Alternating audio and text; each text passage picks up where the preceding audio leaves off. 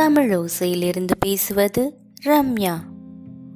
உமா சம்பத் தொகுத்து வழங்கிய வியாச முனிவரின் ஸ்ரீமத் பாகவதத்திலிருந்து கேட்டுக்கொண்டிருக்கிறோம்.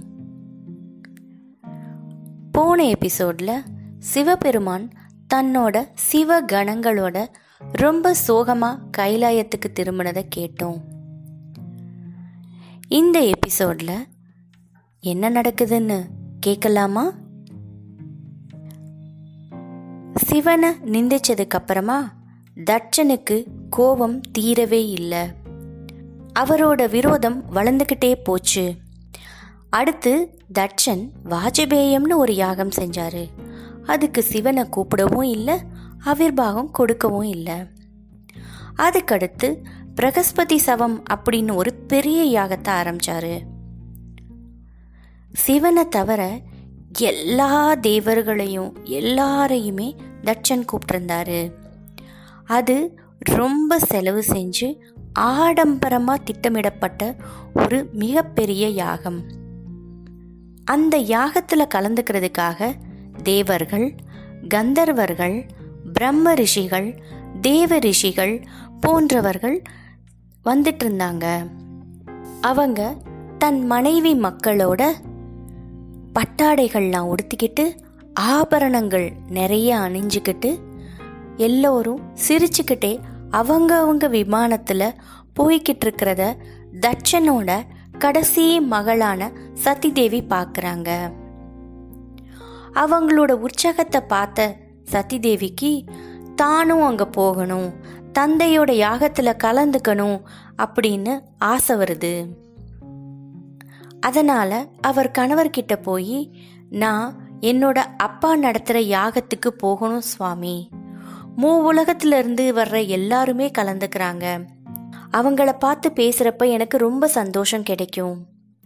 அது போக என்னோட அம்மா அப்பா எல்லாரையும் பார்த்து நான் சந்தோஷப்படுவேன்.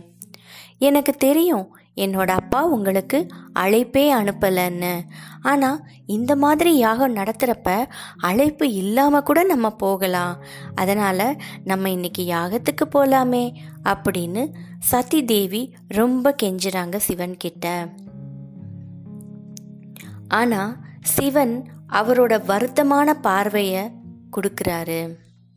அதை பார்த்ததும் சதிதேவி சொல்கிறாங்க உங்களுக்கு விருப்பம் இல்லைன்னா நீங்கள் வராதீங்க. நான் உங்களை கட்டாயப்படுத்தவே மாட்டேன். நான் மட்டுமாவது போயிட்டு வர்றேனே. அதுக்காவது அனுமதி கொடுங்க அப்படின்னு கெஞ்சி கேட்குறாங்க தட்சனோட ஆணவத்தையும் அகம்பாவத்தையும் நல்லா புரிஞ்சு வச்சிருந்த சிவபெருமான் மெதுவாக புன்னக சிந்தி சொல்கிறாரு தாட்சாயினி உன்னோட அப்பா உன்னை கூப்பிடல அப்படின்னா அவர் நம்ம ரெண்டு பேரும் வர்றத விரும்பல நம்மளை மதிக்கல அப்படின்னு தானே அர்த்தம். அப்படிப்பட்ட இடத்துக்கு நீ போறது உனக்கு நல்லதில்ல. தட்சனோட மகளா நீ இருந்தும் என்னோட மனைவி அப்படிங்கிறதுனால உன்னை தட்சன் அனுமதிக்க மாட்டாரு மதிக்கவும் மாட்டாரு. ரொம்ப கடுமையான சொற்களை பேசி உன் மனசை துன்புறுத்துவாரு. இதையெல்லாம் உன்னால் தாங்க முடியாது. நான் சொல்றத கேளு. யாகத்துக்கு போகணும் அப்படிங்கிற உன்னோட எண்ணத்தை விட்டுரு.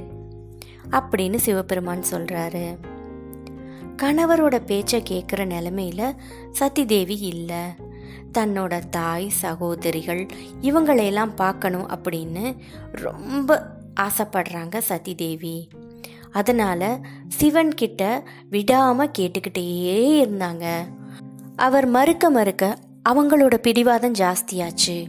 அழறாங்க அடம் பிடிக்கிறாங்க சண்டை போடுறாங்க. கடைசியில் நான் மட்டும் யாகத்துக்கு போயே தீருவேன் அப்படின்னு சொல்லி கிளம்பிடுறாங்க. இனி சதிதேவியை தடுக்க முடியாதுன்னு நினச்ச சிவபெருமான் அமைதியாக இருந்துட்டாரு. நந்தி தேவரையும் மற்ற சிவகணங்களையும் சதி தேவிகையோட அனுப்பி வைக்கிறாரு. ரொம்ப சந்தோஷமா போறாங்க சதிதேவி. ஆனா சிவன் சொன்ன மாதிரி தான் நடந்தது. சதிதேவி அவளோட அம்மா சகோதரிகள் இவங்களையெல்லாம் பார்க்குறப்ப ரொம்ப சந்தோஷப்பட்டாங்க. அவங்களும் இவங்களை பூரணமாக வரவேற்று ரொம்ப மதிப்பு கொடுத்தாங்க. ஆனால் தட்சன் மதிக்கவே இல்லை. எல்லாரும் மதிச்சு உபசரிச்ச தக்ஷன் சதிதேவிய திரும்பி கூட பார்க்கல. தட்சனோட இந்த செய்கையினால மனம் புண்பட்ட சதிதேவி யாகத்துல தன்னோட கணவருக்கு சேர வேண்டிய அவிர்வாகம் ஒதுக்கப்படாததை பார்த்து கொந்தளிக்கிறாங்க. தட்சன் கிட்ட ஆவேசமா போனவங்க அப்பா நீங்க இவ்வளோ பெரிய தவறு செஞ்சிட்ருக்கீங்க. இருக்கீங்க ஒருத்தரான பரமேஸ்வரனை நீங்க யாகத்துக்கு கூப்பிடவே இல்லை. இது மன்னிக்க முடியாத குற்றம். ஆனா ஏதோ இப்படி செஞ்சிட்டீங்க. இதுக்கும் மேல ஈசனுக்கு அவிர்வாகம் கொடுக்காம நீங்க ரொம்ப பகையோட அலையிறது தப்பு. இது உங்களுக்கு ரொம்ப தீமையை கொடுக்கும். உங்கள் மனசை மாற்றிக்கோங்க இனிமேலாவது சிவபெருமானுக்குரிய மரியாதையை கொடுத்து அவருக்குரிய அவிர்வாகத்தை அவருக்கு கொடுக்கணும். தப்ப திருத்திக்கோங்க. பரிகாரத்தையும் தேடிக்கோங்க அப்படின்னு சதிதேவி சொல்கிறாங்க ஆனால் தட்சன் ஒரு ஆணவமாக சிரிக்கிறாரு. எனக்கு புத்தி சொல்றதுக்கு உனக்கு தகுதியே இல்லை தாட்சாயினி.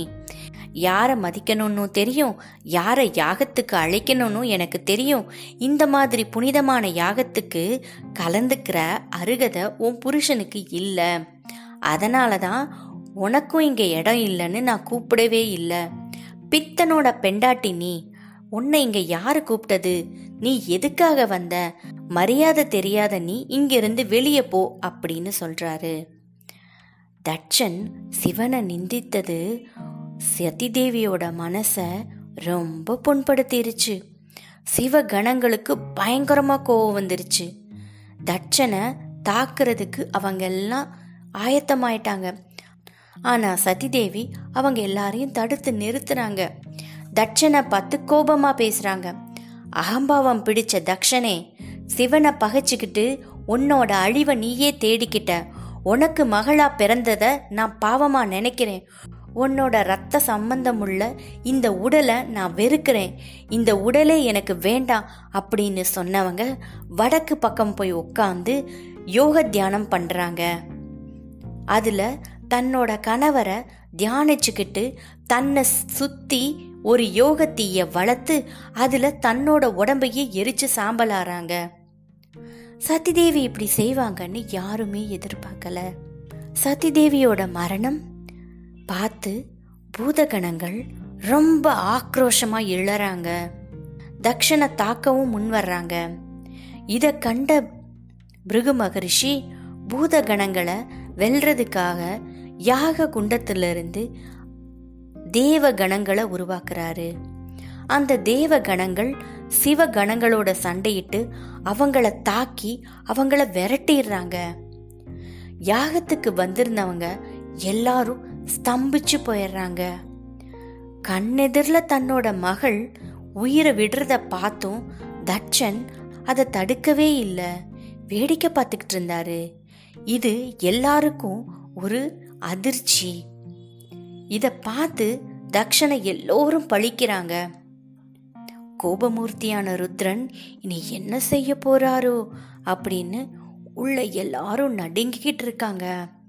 ஆணவத்தோட உச்சமா ஆட்டம் போடுற தட்சனை பார்த்து நாசம்தான் நடக்க போகுது. நாசத்தை இவர் சந்திக்க போறாரு அப்படின்னு நினைச்சு நாரதர் கைலாயத்துக்கு போய்கிட்டு இருக்காரு.